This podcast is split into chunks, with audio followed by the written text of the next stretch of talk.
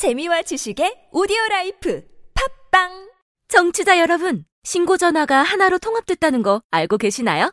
긴급 신고는 112, 119. 나머지 모든 민원 상담은 110으로 통합됐다고요. 긴급 신고는 112, 119. 나머지 모든 민원 상담은 국민콜 110. 110 아시겠죠? 앞으로 모든 민원 상담은 국민콜 110으로 전화하세요. 이 캠페인은 국민권익위원회와 행정안전부가 함께합니다. 우리가 살아온 우토로 마을에는 태평양 전쟁 당시 군 비행장 건설을 위해 강제 동원된 조선인들의 아픈 역사가 있습니다. 역사는 더 오래 기억하는 사람들의 것. 역사는 결국 함께 기억할 때 완성됩니다. 우토로 평화기념관 건립을 위해 당신의 참여가 필요합니다. 기억할게 우토로 캠페인 아름다운 재단 아무도 묻지도 따지지도 않고 가입하셨다고요? 보험은 너무 어려워요. 걱정 마십시오. 마이보험 체크가 도와드립니다. 1800-7917 마이보험 체크로 지금 전화 주세요. 1800-7917 이미 가입한 보험이나 신규 보험도 가장 좋은 조건을 체크해서 찾아드립니다. 인터넷 한글 주소 마이보험.com 또는 카카오톡에서 아이디 검색 마이보험을 친구 추가하여 상담하실 수 있습니다.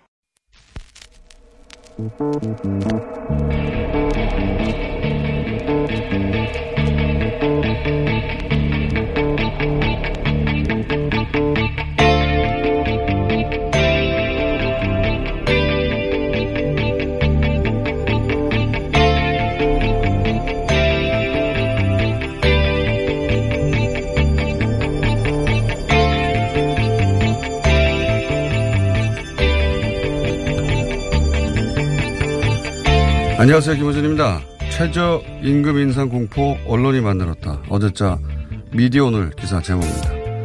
미디어 오늘에 따르면 최근 2년간 최저임금 관련 보도를 분석한 결과 올해 1월에만 1287건으로 하루 평균 47건이 보도됐으며 이는 재작년, 작년에 한 달치 보도량에 해당된다고 합니다. 그러니까 올해 1월 과거 한 달치 분량 기사를 매일매일 쏟아낸 겁니다. 그렇게 올해 내내 관련 기사를 쏟아냈습니다.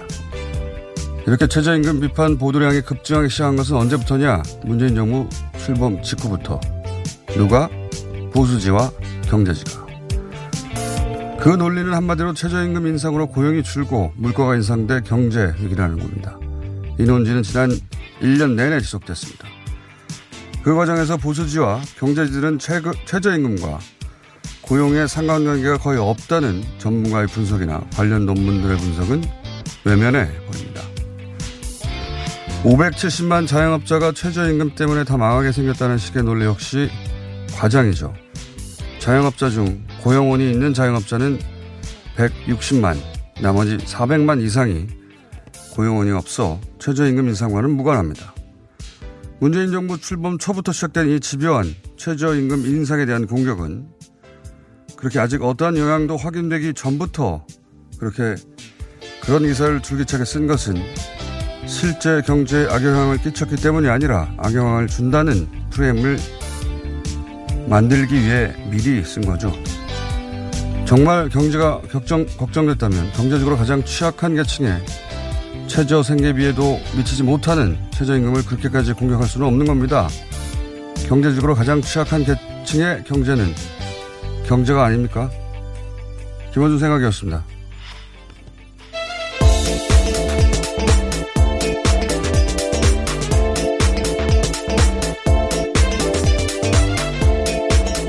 시사인의 김은지입니다. 예. 이게 이제 미디어오늘이 이런 부석 기사를 잘 써요.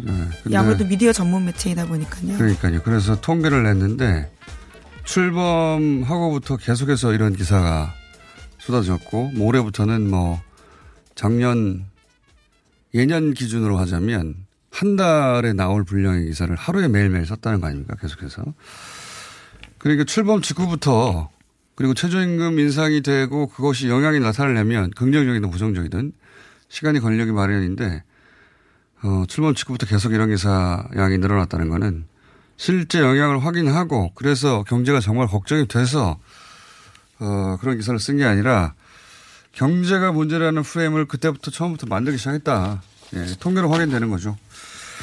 그런 내용입니다. 네. 관련 기사 한번 읽어보실 필요가 있을 것 같고요. 그리고 뭐 이런 것도 있습니다. 예전에 6월 달이었던가요? 한국을, 한국 개발연구원 이것도 역시 어, 이 미디어 오늘 기사에서 언급됐는데 거기 보면 최저임금 인상이 고용에 미치는 영향 2020년까지 만 원으로 인상하면 고용 감소 폭이 확대돼서 속도 조절이 필요하다 이런 내용이 있어요. 이거 대대적으로 보도됐었어요.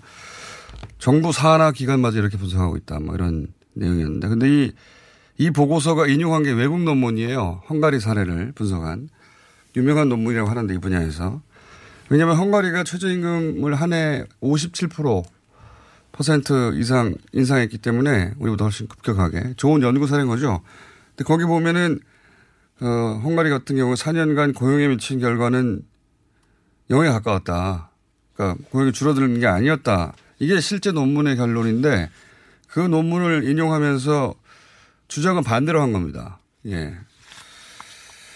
아, 미리 오늘 기사 한번 읽으실, 읽어보실 필요가 있겠다. 자, 오늘 첫 번째 뉴스는 뭡니까? 네, 개헌 문건 관련한 소식인데요. 관련해서 핵심 수사 대상이지만 현재 미국에 체류하면서 수사에 협조하고 있지 않는 조현천 전 기무사령관이 있습니다. 조 전 기무사령관이 2016년 12월 9일에 국회에서 탄핵 소추안이 통과되던 날 청와대에 들어갔다라는 오늘 아침 한겨레 신문 보도가 있습니다. 아, 이건 전혀 새로운 종류의 단독입니다. 예.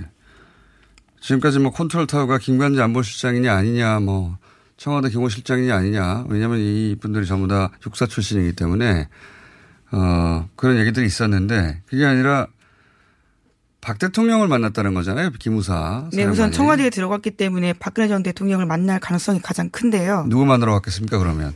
자, 이거 관련해서 단독을 한 한결의 잠깐 연결해 보겠습니다. 하영 기자 연결됐습니다. 안녕하세요. 네, 안녕하세요. 한겨레 21 하호영 기자입니다. 네, 완전히 새로운 종류의 단독인데. 네. 자, 그러니까, 어, 누구 전화를 받고 들어갔다는 거 아닙니까? 그렇죠. 문고리 권력으로 알려진 한 사람인데요. 어, 뭐, 제보자 보호 때문에 그 사람이 누군지 말씀드리기 좀 곤란하고요. 하지만 특정됐다는 거죠. 예, 한 사람은 네. 특정됐고요. 전화를 받고 청와대로 들어갔고, 그리고 보통 그 기무사령관의 청와대 방문은 기존 관례로 봤을 때는 대통령 복대입니다. 그렇죠. 어, 실제로 예 맞습니다. 실제로 그 기무사령관이 예, 청와대에 드나들 때 같이 수행했던 뭐 전 관계자들 이야기를 들어보면요, 그 대통령이 아닌 다른 사람을 만나러 들어가는 경우는 거의 없다. 뭐 이렇게 봐도 된다. 이렇게 이야기를 합니다. 아, 근데 이제 그때는 군 통수권을 잃고 직무 정지된 상태 아닙니까? 예 맞습니다. 그러면 예를 들어서 그 기무사의 고유한 기능인 뭐, 어, 북한 관련 정보라든가 아니면 뭐 군내에 어떤 구테타 모의가 있다든가 이런 보고를 하려면 이제 군 통수권이 정해졌으니까 황교안 권한 대행을 만났어야 하는 거 아닌가요?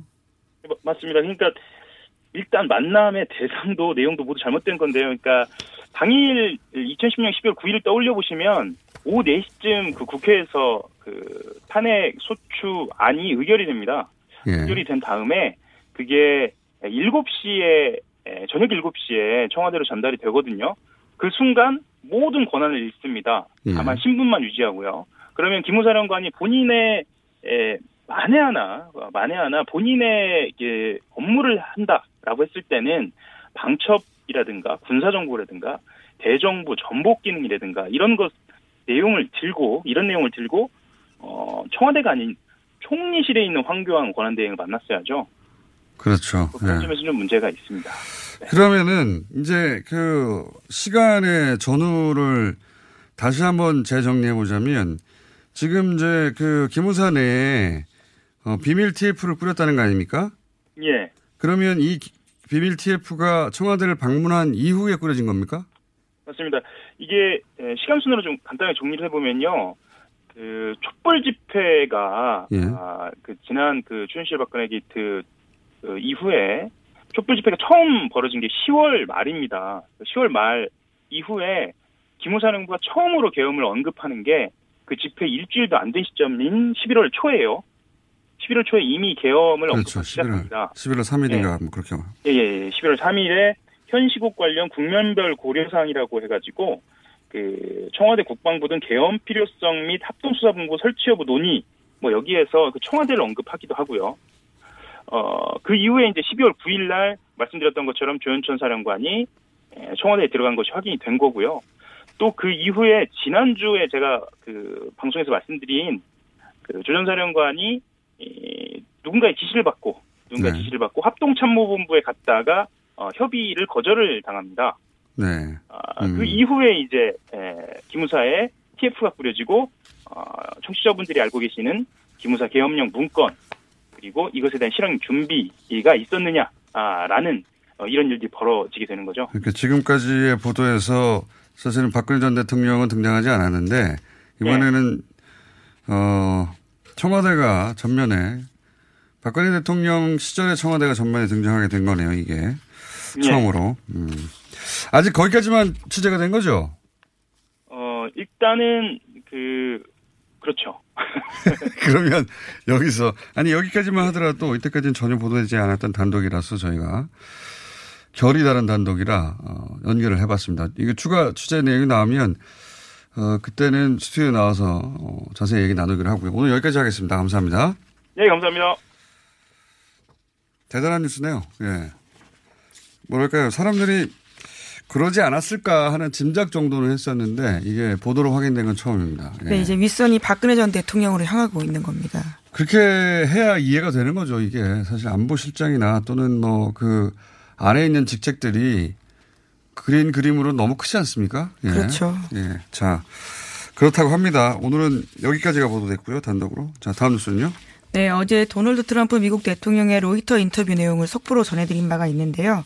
2차 북미 정상회담이 열릴 가능성을 언급했다라는 내용이었습니다. 또 이런 내용도 있는데요. 핵실험 폭파 이외에 북한이 다른 구체적인 비핵화 조치를 했느냐라는 기자의 질문에 대해서 트럼프 대통령이 이렇게 답했습니다.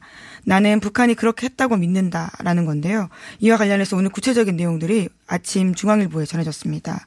정보 당국자를 인용해서 보도하고 있는데요. 북한이 최근 고농축 우라늄 등의 핵시설 가동을 축소한 정황이 포착돼서 한미 정보 당국이 정밀 분석하고 있다라는 겁니다. 북한이 군수 시설, 특히 핵시설에 공급해오던 전력을 생활시설로 전환했다는 첩보가 있다면서 전력 공급 변화가 일부 농축 장비의 가동 축소와 관련됐을 가능성이 있다라는 겁니다. 죄송합니다. 제가 휴대폰 소리 자꾸 나네요. 아, 이걸 맨날 예. 네, 그러니까. 무음으로 한다고 하다가 잊어버렸습니다. 잊어버립니다. 북핵 시설 가동 축소 정황이 발견됐다라는 건데요. 그렇군요. 그러니까 어, 핵시설에 공급해오는 전력을 민수로 돌린 거 아니냐? 네, 생활시설로 돌렸다라는. 음, 그런 보도군요. 하여튼 이 내용 역시 아직 뭐 북한이 확인해 준 건 아닙니다. 확인해 준 건 아닌데 원래 24시간 어, 첩보 위성이 예, 찍고 있죠. 예, 관련해 가지고 어, 핵시설 가동이 축소된 게 아니냐. 그걸 미국에서 파악해서 이런 말을 한 게 아니냐. 예. 그런 보도였습니다. 자, 다음은요. 네, 양승태 대법원의 재판 거래 의혹 관련된 소식인데요. 과거사 재판 관련해서 2013년 12월에 당시 김기춘 대통령 비서실장, 윤병세 외교부 장관, 황교안 법무부 장관과 사자회동을 한 사실은 이미 드러났습니다. 그런데 이러한 회동이 한 번이 아니었다라고 하는데요. 그 다음에 이, 2차 회동이 있었다라고 합니다. 2014년 10월 달에는요. 김기춘 당시 대통령 비서실장뿐만 아니라 박병대 법원 행정처장, 그러니까 대법관이고요. 조윤선 정무수석, 정종섭 안전행정부 장관 등이 모였다라고 합니다. 특히 박병대 전 차장은 2012년 전범기업의 배상 책임을 인정했던 대법원 판결의 담당 대법관이기도 했다라고 합니다. 야, 이거 대단한 뉴스네요, 이것도. 예, 이건 그냥 결이 나는 뉴스인데, 이때까지는 제가 계속해서 박근혜 전 대통령이 왜 우리 국민이 아니라 일본 기업을 혹자하냐. 좀 이해가 안 간다. 뭐 역사학자들은 아버지 박정희가 체결한 한일 협정에서 청구권은 이미 해결된 거라고 했으니 그걸 지키려고 한 거다라는 해석도 있었는데 저는 그것만 가지고 좀 부족하다고 계속 생각해 왔거든요. 근데, 어, 이러면 좀 이해가 갑니다. 그러니까 일본의 전범 기업들이 예. 요청을 했다는 거 아닙니까? 요청을. 예. 그러니까 아버지가 한 게 맞다. 어, 그런 인식을 가지고 있는 우리 대통령을 일본 기업이 공략한 거죠. 예. 아버지도 맞다고 하지 않았냐라고. 이게 정말 이 부끄러운 외교사인 것이 예를 들어서 이스라엘 총리한테 어, 독일 나치 시절에 유태인을 강제 노역해서 이제 이익을 본 독일 기업이 몰래 연락하는 거예요. 이스라엘 총리한테. 그거 없던 일을 해달라고. 그랬더니 이스라엘 총리가 이스라엘의 사법부의 수장, 뭐 법무부 장관 또는 뭐 정무 외교장관 다 불러가지고 그거 없던 일로 해. 했더니 실제 재판 관련해서 그게 없던 일로 만드는 노력들을 했다는 거 아닙니까? 이게 네, 그렇죠. 이게 알려지면 정말 전 세계 웃음거리예요. 이스라엘이 그랬다고 생각해 보세요. 근데 우리 야 전범이 요구했더니 이렇게 됐다는 거 아닙니까? 네, 실제로. 그 만남 이후에 다양한 움직임들이 있었다라고 하는데요. 원래 피해자와 전범 기업 사이의 분쟁에는 제3자인 외교부가 개입할 수 없다라고 합니다. 그런데 소송 규칙을 개정해서 2016년 11월 달에는 외교부가 전범 기업을 대리하는 김앤장이 요청받아서 관련된 의견서를 대법원에 제출했다라고 합니다. 자 그런 뉴스가 이 관련 뉴스들은 말이죠. 파면 팔수록 새로운 게 많이 나옵니다. 네. 한동안 어, 기무사 관련 뉴스가 안 나오더니 전환점이 될 만한 뉴스가 하나 나온 것이고 법원 행정처 관련해서 계속 하다 보니까 전범 기업이 뒤에 있었어요. 예. 자 다음은요. 네, 관련된 소식 하나 더 전해드리면요. 뿐만 아니라 당시 박근혜 정부가 위안부 문제 합의 타결을 위해서 강제징용 재판 진행을 최대한 늦추도록 법원에 요청했다고요. 어제 저녁 KBS가 보도했습니다. 뭐 다 연결해서 이해가 가는 거죠, 그러면. 자. 다음, 오늘 미니가 또 하나 있어가지고요. 예. 뉴스를 하나 정도 더 전달할 시간밖에 없는 것 같습니다. 네, 어제 경찰청 인권침해 사건 진상조사위가 백남기 농민 사망 사건 관련해서 진상조사 결과를 발표했습니다. 박근혜 정부 청와대가 백 씨의 수술 과정에까지 직접 개입한 사실이 새로 드러났는데요. 백 씨가 곧바로 숨지면 정권에 부담을 줄 수 있다라는 계산 때문에 그런 내용들을 담았다라는 겁니다. 아, 이게 이제 그, 저희도 브리핑 때 몇 번, 어, 얘기를 했었던데, 했었던 기억이 있는데, 이게 수술할 필요가 없을 정도로 사실상, 어, 사막에 가까운 상태에 도착한 이제 백남기 어른을 고도의 의술로 일부러 생명 연장을 시킨 거죠. 지금 정황을 종합해 보면. 왜냐하면 즉시 사망하면 물대포 때문에 사망했다는 정부 책임론이 있으니까 그러니까 고도의 의술로 의도적으로 살려서 왜냐하면 그 생존 기간이 길면 길수록 병사라고 쓸 가능성이 높아지는 거 아닙니까? 실제 병사라고 그렇게 했습니다. 병사로 썼죠. 예. 예. 이거 저는 어 의술을 그렇게 정부를 위해서 활용한 거죠. 활용한 저는 서울대 측의 윤리적 책임도 여기 다시 한번 물어야 된다고 봅니다. 그, 이, 이 정도 정황에 대해서는 사실 당시로도 의심을 했었는데 확인이 된 것이고, 어, 경찰이 자체적으로 그랬겠습니까? 예, 청와대가, 청와대가 개입을 했다는 거죠. 네, 그때도 실제로 고용복지수석실 직원이 병원장에게 수시로 전화해서 백 씨의 상태를 파악했다라고 합니다. 자, 오늘 여기까지 하고요. 예. 미니가 중요한 게 하나 있어가지고. 시사인의 김은지였습니다. 감사합니다. 네. 자, 어, 바로 미니 하나 하겠습니다. 네. 굉장히 중요한 사안인데 다른 언론이 없어서 어, 지난 5월부터입니다. 미국계 헤지 펀드 엘리엇 기억나시죠? 엘리엇이 삼성물산과 제일모직 합병에 정부가 개입해서 자기들이 손해봤다. 그러면서 우리 정부를 상대로 소송 어, 제기할 수 있다는 보도가 있었고 실제로 지난 12월에 엘리엇이 우리 정부를 상대로 8천억 대 소송을 제기했어요. FTA에 있는 투자자 국가 소송 ISD 독소 조항이라고 해왔던 ISD 소송을 했는데 여기에 법무부가 13일 지난 13일에 8월 13일입니다. 답변서를 제출했는데 어, 이 사안을 계속 지켜봐왔던 네, 입장에서 이 더- 법무부 답변서 내용이 아주 이상한데 아무도 다루지 않아서 저희가 한번 다루겠습니다. 왜냐하면 법무부 답변서대로 하자면 현재 대법원에 계류 중인 이재용 부회장의 삼성물산 합병과 관련된 혐의 이게 무죄가 되는 거거든요. 굉장히 중요한 답변서입니다. 삼성 전문 기자 주진우 기자 연결돼 있습니다. 자, 이 법무부 안녕하세요. 네, 안녕하십니까. 네, 이 법무부가 이 답변서 내용을 공개한 게 언제입니까?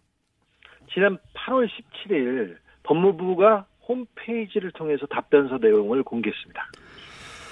근데 이제 이 이상한 것이 법무부 답변서 내용을 저도 읽어봤는데 이대로 하면 이재용 부회장이 어 삼성물산 합병 과정에서 국민연금 관련해서 어, 저지른 불법 이걸 우리 법무부가 그건 불법이 아니다 이렇게 대신 해명해 주는 논리가 등장하더라고요. 그죠? 그렇습니다. 법무부 답변서 내용을 간단하게 요약하면 국민연금이 합병에 찬성한 것은 국민연금의 이익 때문이다. 국가의 이익 때문이다. 이런 식으로 판단했습니다. 그렇 그 말은 삼성은 청탁이 없었다. 그리고 국가의 개입도 없었다. 그리고 어떠한 압력도 없었다. 이렇게 요약할 수 있습니다.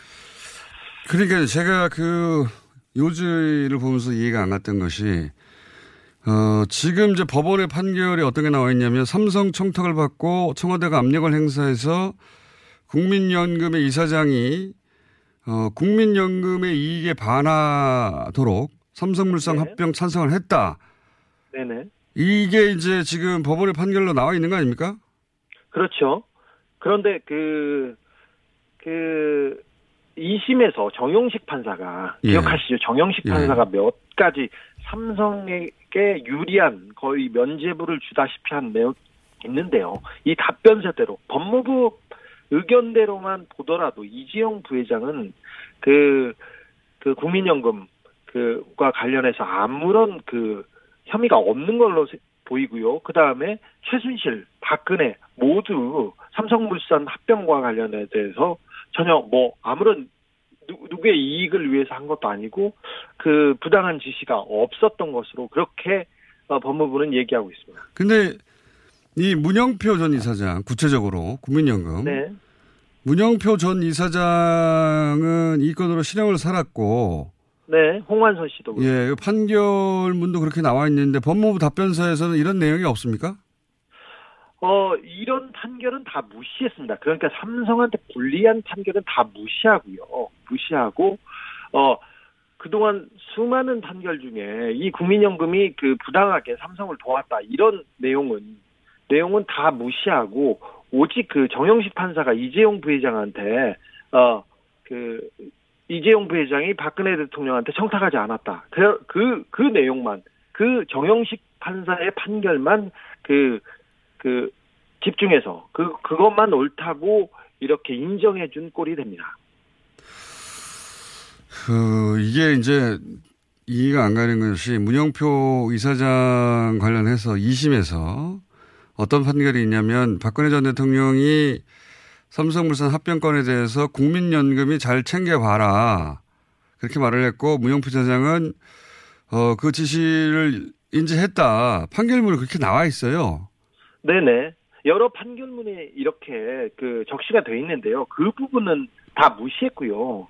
어, 무시했고 그냥 삼성은 전혀 그 뭐 삼성이 주장했지 않습니까? 국민연금이 그 삼성한테 투자한 것은 이 합병을 합병을 뭐 그 도운 것은 이게 그 국가의 이익 때문이다. 국민연금의 이익 때문이다. 이렇게 주장했던 삼성의 주장을 그대로 받아들였다. 이렇게 볼 수 있습니다.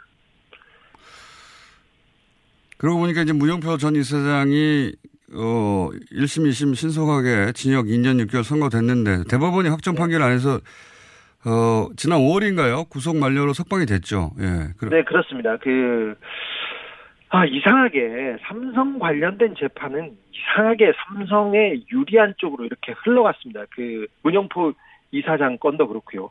음, 어, 아시다시피 최근에 삼성 노조 파괴 관련해서도 영장이 거의 기각되고 있는데요. 거의 기각되고 있는데, 어, 이 판사들의 아, 그리고 또 이현동 전 국세청장이 얼마 전에 무죄를 않습니까? 네. 이 뒤에도 삼성과 가- 굉장히 깊숙한 음. 연결고리가 있습니다. 이런 부분은 조금 자세하게 자세하게 어 나중에 그 이야기를 더 하- 했으면 합니다.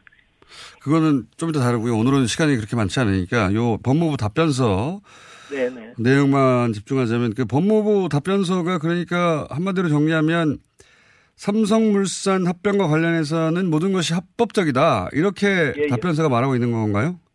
그러니까요. 법무부가 주장하는 것은 우리 국가가 주장하는 것은 어 그러니까 삼성의 주장과 거의 동일하다 이렇게 볼 수 있습니다. 아니 근데 법무부가. 예, 네. 법무부가 삼성을 이렇게까지 대변할 이유가 없잖아요.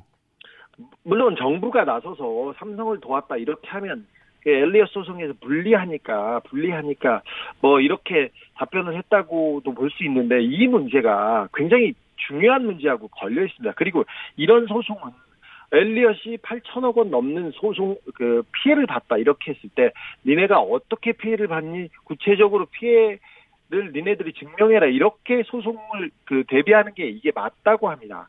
그런데 그렇죠. 그냥 삼성의 주장을 갖다가 그냥 갖다가 그냥 그 논리를 이렇게 갖다 그냥 줬어요. 그런데 좀 재밌는 게요. 재밌는 게 어, 태평양이 법무법인 태평양이 삼성 이재용 부회장을 변호하고 있는데 거의 100명 넘는 변호사들이 그 이재용을 위해서 이렇게 그 법률 대리를 하고 있습니다. 그런데 어, 태평양 출신의 변호사 젊은 아주 젊은 변호사가 이 일을 담당하는 이 법무부의 과장으로 특채됩니다. 그 이후에 아, 아, 삼성의 주장이 그대로 그냥 그대로 이렇게 받아들여졌다고 이렇게 어, 볼 개연성이 큽니다. 아, 그러니까 법무부의 이건 담당 과장이 특채가 됐는데 그게 이제 그 법무법인이 삼성 이재용 부회장 어, 변호하던 법무법원이다. 네네 그렇습니다. 그러니까 그 법무부의 답변서가 이런 식으로 삼성의 논리를 그대로 갖다 쓴 것은 삼성의 영향력에 있는 어떤 인사가 특채돼서 그 논리를 구성한 것이기 때문이다. 이런 의심을 가지고 네. 계신 거군요. 네 그렇습니다. 보통 이렇게 어, 삼성이 곤란함에 처했을 때는 어, 전문가라는 사람이 이렇게 등장합니다. 항상 어김없이 삼성 편을 드는 법조인이나 전문가 교수들이 등장해가지고 이상한 보고서를 쓰고 이렇게 이런 내용을 쓰곤 한- 했는데 이번에는 법무부 이름으로 삼성의 보고서가 나왔다 이렇게 의심할 수밖에 없습니다. 음. 근데 이제 그것도 물론 더 어, 취재해서 파봐야 되겠지만 이렇게 되면 뭐가 문제냐면 법무부가 삼성 방어 논리를 가져와서 엘리엇 소송을 상대했기 때문에 나중에 대법원이 이재용 부회장 관련 판결을 할 때도 영향을 받게 되는 거 아닙니까? 이렇게 되면? 그렇죠. 정부 측 의견서를 가져다가 그대로 이제 대법원에 대법원에 이제 참고 자료로 쓰겠죠. 그리고 이, 어, 이 대법원도 그 삼성한테 유리했던 내용만 가져다 쓸 가능성이 커서 사실상 이재용 부회장의 대법원 재판은 삼성한테 굉장히 유리한 국면으로 넘어갔다고 볼 수 있죠. 중간에 이제 정부가 다른 소송에서도 이렇게 이재용 부회장과 삼성은 아무것도 잘못이 없다 이런 얘기를 할 것이 분명하기 때문이죠. 이게 아, 일단 그러니까 그 네. 삼성 재판은 국면이 넘어갔다고 봅니다. 음. 왜냐하면 이 법무부가 엘리엇을 상대로 낸 답변서의 논리 구조대로면 네.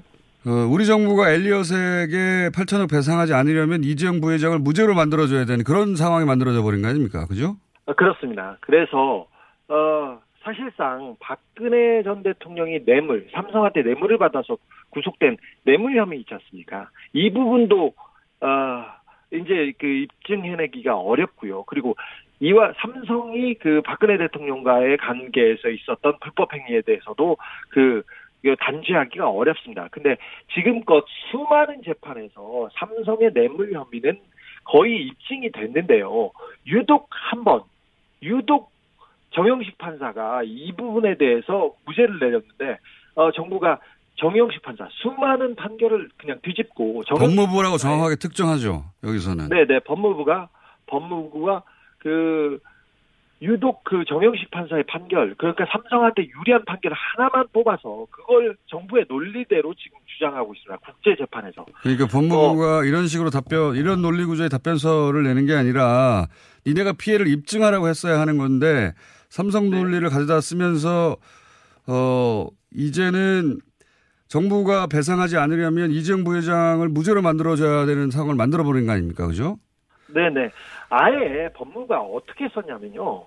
어, 검찰이, 그러니까 검찰이, 어, 박근혜 대통령과 그 이재용의 묵시적 청탁과 청탁에 대한 점을 검찰이 입증하지 못했다고 판단했다. 이렇게 그냥 썼어요. 그러니까 검찰이 잘못했다. 그 정영식 판사가 옳았다. 이렇게 아예 썼습니다. 그 이런 얘기도 썼는데 엘리엇은 서울 고법이 1심 판단을 뒤집고 삼성 승계 작업과 관련한 청탁을 박근혜 대통령에 박근혜 대통령에게 뇌물을 줬다는 점을 인정하지 않았다 않았다는 점 이 부분은 자, 자, 전혀 알겠고요. 어, 아, 시간이 설명 좀 하려는데 오늘 뒤에 인터뷰가 있고 형평 때문에 시간을 더 쓸 수가 없어요. 그러면 이렇게 합시다. 삼성 관련 취재 최근 몇 달 동안 해왔는, 해온 걸로 아는데 이거 언제부터 본격적으로 인터뷰를 할 겁니까? 어, 네, 네, 참, 찬바람 불면 시작하려고 합니다. 찬바람이 언제 불어 더워 죽겠는데. 자, 그러면 조만간 다시 어, 관련 내용, 그 삼성 관련 취재 그동안 해왔던 걸 풀기로 하고 오늘은 여기까지 하겠는데 한마디로 말해서 어, 삼성 배우가 의심된다 이거죠. 예. 어, 네, 네. 아주 알겠습니다. 아주 깊이 의심합니다. 여기까지 하겠습니다. 주준희 기자였습니다. 네. 감사합니다.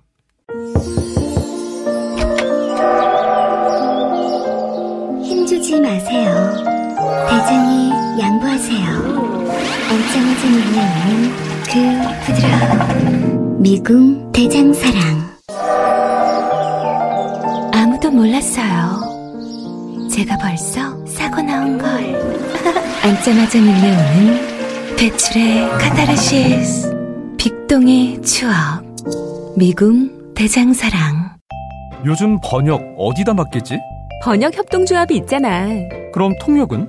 번역 협동조합이 있잖아. 눈에 확 들어오는 번역, 귀에 쏙 들어오는 통역. 번역과 통역은 번역 협동조합에 맡겨주세요. 세상 모든 사람과 소통하다. 서울시 사회적 경제 우수기업 번역 협동조합. 문의 02388-0003. 이거 차량용 핸드폰 거치대야? 응, 조인트라고 투힘에서 새로 나왔는데 얼마나 편한지 몰라. 동생은 인터넷 강의 볼 때 태블릿 거치대로 쓰고 우리 엄마는 요리할 때 레시피 보는 용도로 쓰기도 해. 조인트라고? 응, 우리 아빠는 골프 스윙 연습할 때도 셀카 거치대로 쓰시던걸? 그러면 나도 헬스 할 때 셀카 거치대로 쓸 수 있겠네. one, two, three 할 때 two, 힘 세다 할 때 힘, 투, 힘. 네이버에 투힘을 검색해보세요. 여보, 아버님 때문에 걱정이야. 통 음식을 못 드시네. 걱정하지 마세요. 화이트 이치과에 가서 임플란트 하시면 되죠. 만 65세 이상 어르신은 본인 부담금이 최대 30%까지 내려갔어요. 게다가 평일 매일 야간 진료한대요. 그래? 그럼 화이트 이치과에서 장모님까지 임플란트 해드려야겠네. 부산 경남 5개 지점 착한 치과 브랜드 화이트 이치과 문의는 1544-2944 네이버에 화이트 이치과를 검색하세요.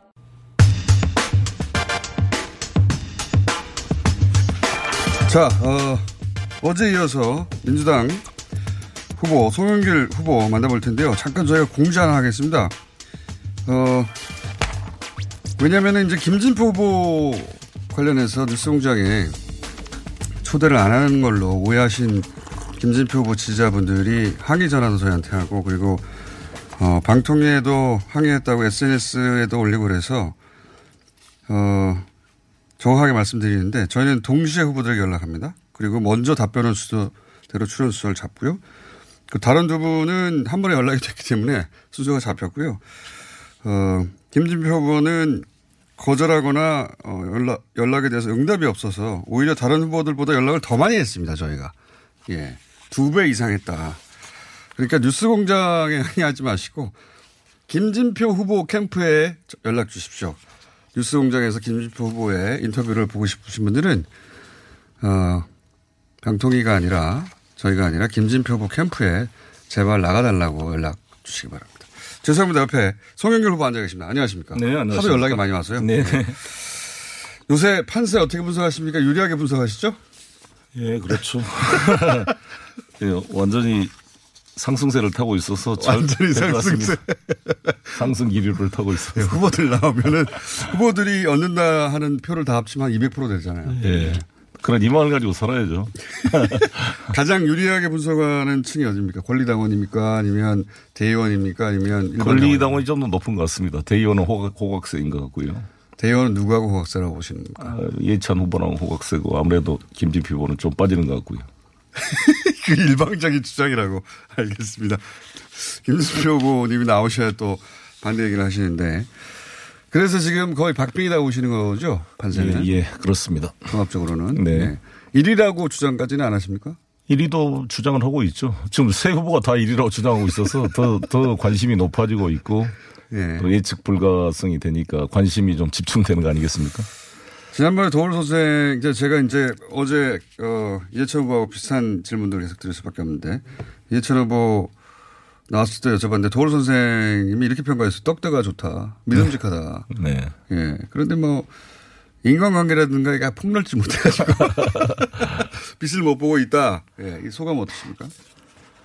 네, 우리 도울 선생님께서 뭐 좋게 평가해 주셔서 감사를 드리고, 제가 또 떡대만 큰 게 아니라 머리도 큽니다, 제가. 그래서 뭔가 정말 공부도 많이 하고 준비를 많이 했습니다. 그런데 이제 선생님이 지적한 대로 송영길 공부 그만하고 좀 인간관계를 좀 가서 해라. 제 아내도 주변이 그래서 요즘에는 많이 제가 좀 바뀌고 있습니다. 아, 그래요? 네. 그러면. 인상도 이- 좀 좋아졌잖아요. 이 도울 선생이 지적하신 부분이 일정 정도 맞는 거네요. 제가 비형 남자라 좀 낯을 가리는 게 있어요, 사실. 아니 그래서 이런 지적들이 있었어요. 너무 건방지다. 왜 아는 척도 안 하고 말이지. 그 그런 건 아닌데 제가 이게 못 알아볼 때 오해가 있는 것 같아요. 근데 제가 이번에 이제 북방경제협력위원장으로 러시아를 자주 가게 됐잖아요. 예. 러시아 갔더니 저보다 큰 사람들이 있는 거예요. 처음 느낀 느낌 있죠. 와, 이게 나보다 아, 이게 내가 나보다 작은 분들이 나를 볼 텐데 이런 느낌이겠구나. 이거 많이 반성이 돼서 폴더 인사를 지금 확실히 하고 있습니다. 그렇군요. 자, 그 위압감을 줘, 위압감을 줄 생각이 없는데 위압감을 줘서 제가 고등학교 정치가- 고등학교 때 선생님이 야 송영길 너 나한테 불만 있지 그래서 아, 선생님 불만 없어요 그랬더니 너 자식 불만 있는데 그러면서 나를 때리더라고요. 네. 야, 그건 참 이해가 안 됐는데 지금은 좀 선거를 하다 보니까 많은 사람을 만나게 되고 그러다 보니 유머가 넣으셨네요. 아, 그렇습니까? 진짜 10분 동안 얘기해가지고 단 1초도 웃을 겨를이 없었는데 웃을 겨를이 없었어요. 아, 많이 늦었습니다. 어, 최근 현안들 드루킹 특검 네네. 간단하게 논평하자면요. 실체가 없는 게 드러난 게 아닌가 생각합니다. 아, 제 후배가 지금 김경수 후보 그 변론인단에 참여돼서 계속 긴밀히 협의를 하고 있는데 영장 기각될 수밖에 없는 사안이고 그 범죄 혐의도 드루킹 진술에 불확실한 신빙성 없는 진술에 의존하고 있고 증거인멸 도주 우려가 없는 현직 지사를 영장을 청구한다는 자체가 너무 무리한 일이었고 연장도 저는 될 만한 근거가 없다. 아, 빨리 종료해야 된다 이렇게 생각합니다. 거꾸로 그러면 어, 자한당 쪽 매크로 문제 당대표 네. 되시면 어떻게 생각하십니까? 그렇죠. 이거는 뭐 여당이 직접 뭐를 검찰에 개입할 수는 없는 거겠지만 객관적으로 이 문제는 훨씬 중요한 사안이기 때문에 저도 피해자고 2014년 아, 그렇죠. 지방선거 때 맞습니다. 예, 피해자이기. 때문에 이거 정말 저 실체적 진실을 밝혀야 된다 이렇게 생각합니다. 자, 이 비슷한 질문을 계속 드릴 수밖에 없습니다. 양승태 사법부 시절에 이제 재판 거래 중에 네. 제가 굉장히 이해하기 어려웠던 게 일제 강점기 때 강제징용 피해자들 네, 네. 이 일본 기업들을 상대로 소송하는데 우리 정부가 막았다는 거 아닙니까? 그렇습니다. 예. 이거 우리 정부가 이렇게까지 어 일본 기업들 편을 든 이유는 뭐라고 보십니까? 기본적으로 친일적인 사람들이고 일제 시대의 삶을 부정하고 싶은 거 아니에요. 그러니까 건국절도 48년 하고 싶은 거고 그때는 나라가 없었고 나라가 일본이었으니까 일본에 충성한 게 너무 당연하고 48년도 대한민국에 충성한 것도 너무 당연하다.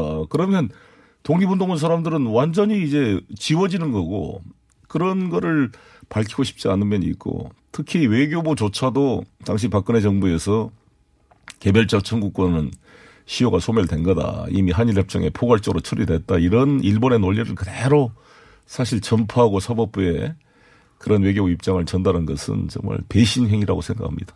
왜 그래? 그냥 친일적이었기 때문에 태생 자체가 그거를 감당할 수가 없다는 거죠. 이거를 이제 하게 되면 뭐 수많은 떼, 떼 소송 뭐 이런 표현까지 썼잖아요. 그 개별 청구권이 살아있다 이렇게 되게 되면 지금 미쓰비시나 미쓰이, 스미모토 이런 전범 기업들에 대해서 강제 징용했던 분들이 임금 청구 소송을 별도로 하게 되면 자기, 자기들 생- 생각으로는 감당할 수가 없다 이렇게 판단했다고 생각합니다. 양승태 어, 사업부 시절에 이제 여러 가지 그 불법들 드러나고 있는데 어, 이게 당 대표가 되시면 이 문제에 대해서는 당 차원에서 어떻게 대응하실 겁니까? 일단은 뭐 검찰 법원의 철저한 수사를 뭐 촉구할 수밖에 없고 저희들은 국정감사 과정에서 어, 낱낱이 이것을 밝혀서 어, 어, 법사위를 통해서 이것을 규명을 해야 된다고 생각합니다. 어, 당연한 답변을. 예.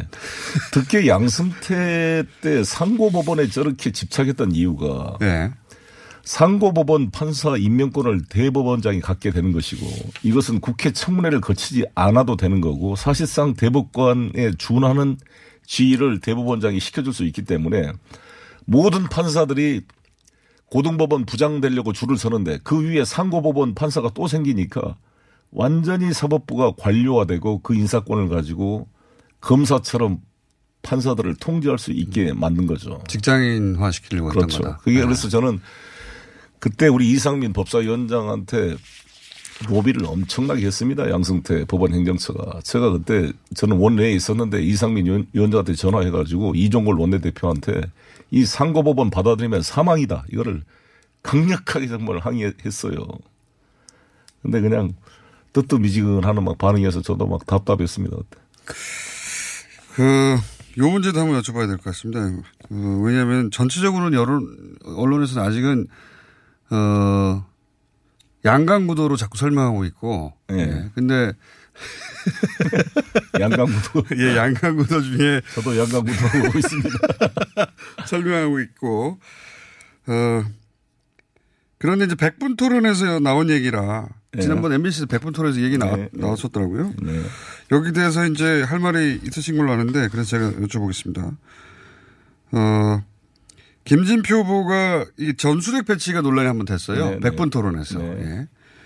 근데 여기서 여기에 대해서 김진표 후보가 자신은 전- 전술핵 배치에 대해서 찬성한 적이 없다. 네. 일관되게. 어, 그리고 최근에 SNS를 통해서도 본인이 그런 적이 없다라고 이제 해명을 했죠. 근데 이제 요 사안에 대해서 좀 잘 알고 계신 걸로 제가 알아서 여쭤보는데 찬성을 했죠. 회의록을 봐도 그렇고. 그때 대법, 어, 대정부 질문할 때제 현장에 앉아 있었어요. 아마. 제가 아, 그래서 제 기억으로는. 앉아 계셨다고 하길래. 예. 그래서 깜짝 놀라고 아연실색했던 것 같은데. 예. 그래서 저는 우리 김진표 후보님이 훌륭하신 분이고 우리 당에 와서 보수적인 기독교인을 우리 민주당 지지도로 만들어 주시고 또 중도적인 분들을 이렇게 흡수하는 큰 역할을 한 것에 대해서는 평가를 하지만 민주주의와 인권을 위해 싸운 민주당의 대표 깃발이 되기에는 정체성에 심각한 문제가 있다는 게 제 생각이고 만약에 김진표 후보님이 대표가 됐을 때 정동영, 손학규 야당 대표와 TV 토론하게 되면 완전히 밀리게 되고 자유한국당과 색깔이 불분명한 사람이 될 수가 있다고 생각합니다. 전술핵 재배치에 대해서 주장 그렇죠. 전술핵 기억하시는 겁니까? 재배치, 전략 핵무기 자산 전개 를 비롯해서 사드 배치 문제도 그렇고 모든 게 우리 당의 정체성과 맞지를 않아요. 경제 정책도 우경화돼 있지만 경제 정책 못지않게 정치, 군사, 외교 노선이 너무 우경화돼 있어서 도대체 저게 민주당 대표냐라고 헷갈릴 수밖에 없습니다. 여기까지만 하시고요. 네. 그 김진표 후보에 대해서 도 어, 공격 공격했으니까 이해찬 네. 후보에 대해서 공격해 주셔야죠. 그럼. 이해찬 후보님은 이미 다 전성기가 지났어요. 말, 말씀드린 대로. 지금 손흥민이 뛰고 있는데 이천수, 박지성, 뭐 차범근이 데려올 수 없잖아요. 좀 손흥민 뛰게 해야죠. 본인이 손흥민이라는 아, 거죠. 제가 손흥민이라는 표현보다도 제 우리 세대 그러니까 그만큼 골을 많이 넣지는 않으셨지 않습니까? 지금 후보님이 제가요? 예.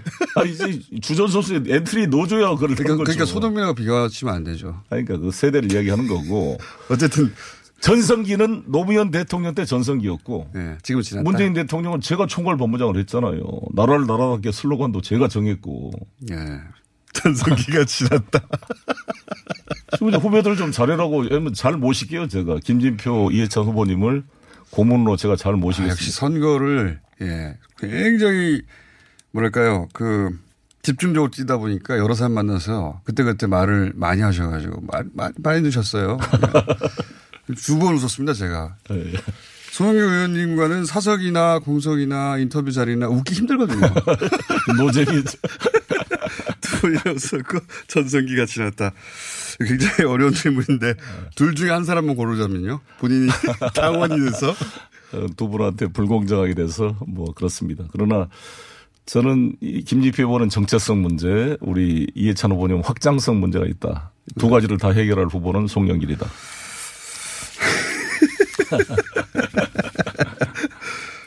말난 김에 본인이 다른 후보들과 가장 차별되는 지점은 그러면 확장성, 정체성 두 가지 다 가지고 있다? 일단 뭐 확실히 제가 역동적인 젊은 후보라는 것이고 또 인천광역시장이라는 나이 차이가 그 어떻게 되십니까? 나이 차이가 10년 정도 되는 거죠. 뭐 그렇게까지 많이 차이 안 그렇습니다. 그러니까 저도 20년 늦었다. 저도 늦었다니까요. 늦었다니까. 빨리 앞차가 나가줘야 뒷차를 또 빼줄 거 아닙니까? 근데 이런 얘기 하지 않습니까? 본인이 어, 잠재적인 대선 후보군에 이제 들어가기 시작하는데 네. 그런데 본인이 당권을 쥐고 공천권을 휘두르게 되면 네. 다른 그 대권 주자들 네. 많이 있지 않습니까? 민당 내에 잠재적인 분들도 있고 아직 부상하지 않은 분들도 있고 네. 이미 부상한 분들도 있는데 그분들 입장에서 보자면 어, 자신이 유리해지기 위해 음. 총선을 하지 않게, 이렇게 총선 공천을 하지 않겠느냐. 이건 네. 뭐, 어, 다른 정당의 사례나 네. 역사를, 정당의 역사를 보더라도 그래왔지 않느냐. 네. 뭐 송영길 후보가 본인이 당대표가 되면 그렇게 할 텐데 그걸 네. 어떻게 다음에 해라. 다음에 해라. 이런 얘기 있잖아요. 아, 아시다시피 예. 어차피 대선은 1년 9개월 뒤고 중요한 건 총선입니다. 근데 총선에 승리하지 못하면 아무런 미래가 없어요. 저는 전혀 생각이 없고 모든 그렇죠. 어디에 구조- 생각이 없으신 겁니까? 대선에 대한 전혀 생각이 없고요. 지금은? 그렇죠. 지금은 총선에 승리를 해야 되는데 총선을 대표가 자의적으로 해가지고 승리할 수 있겠습니까? 다들 그렇게 얘기하더라고요. 아, 그럴 수밖에 없어요. 이번 그럼. 차기 대선에 요번 그러니까 어, 2000 언제가 됩니까? 22년 대선에는 저는 다음 대선에는 우리 당의 수많은 박원순 시장을 비롯한 수많은 지도자들을 잘 양성해서 우리 당이 집권하는 게 목표다 이렇게 아, 말씀드리겠습니다. 본인은 생각이 없다. 기회가 오더라도. 그런 말까지 다 할 필요는 없고. 그러니까요. 있잖아요. 그러니까. 아니, 있잖- 아니, 아니, 기회가 된다면. 그런 생각이 없죠. 아이고, 제, 저는 무리하게 그런 일을 할 생각은 없습니다. 알겠습니다. 소득주도 성장론 관련해서 네. 어, 지금 공방이 있어요. 예. 1분 남았는데 아, 이거 주- 지금 경제 문제가 이슈가 되고 있으니까 여기 대해서 저는 어찌됐건 이거 가불간의 문제를 일간의 전쟁으로 만든 것은 소득주도 성장을 너무 최저임금 인상에만 의존했기 때문에 그렇다. 그래서 그렇게 프레임을 짰죠. 보수지하고 예, 경제지가. 예. 그러니까 그 먼저 수, 작업을 바, 로 카드 수수료 상가임대차 보호법 가맹업종 문제를 풀어주면서 몇 가지 해결할 수 있는 게 있어요. 그리고 또 저는 이제 송영길의 누구나지 프로젝트로 주거비를 완화시켜서 지출을 줄여주면 가처분 소득이 늘어나서 임금 인상에만 의존하지 않는 소득주도 성장을 만들 프로그램을 가지고 있습니다. 알겠습니다. 짧게 장하성 실장 김동연 부총리가 사이가 안 좋아요? 그렇게 뉴스에 나오네요. 그런데 그렇게 알고 계십니까? 그 사실이 아니라고 알고 계십니까? 모르겠어요. 자세한 모르지만 어찌됐건 두 분의 살아온 성장 배경이 다르기 때문에 이것도 당이 조정을 해줘야 됩니다. 그래서 저는 김동연 부총리, 김진표 후보는 김동연 부총리가 비슷해가지고 구, 굳이 필요하지가 않다. 소영길 당 대표는 후보였습니다. 시간이 예, 끝났습니다. 감사합니다.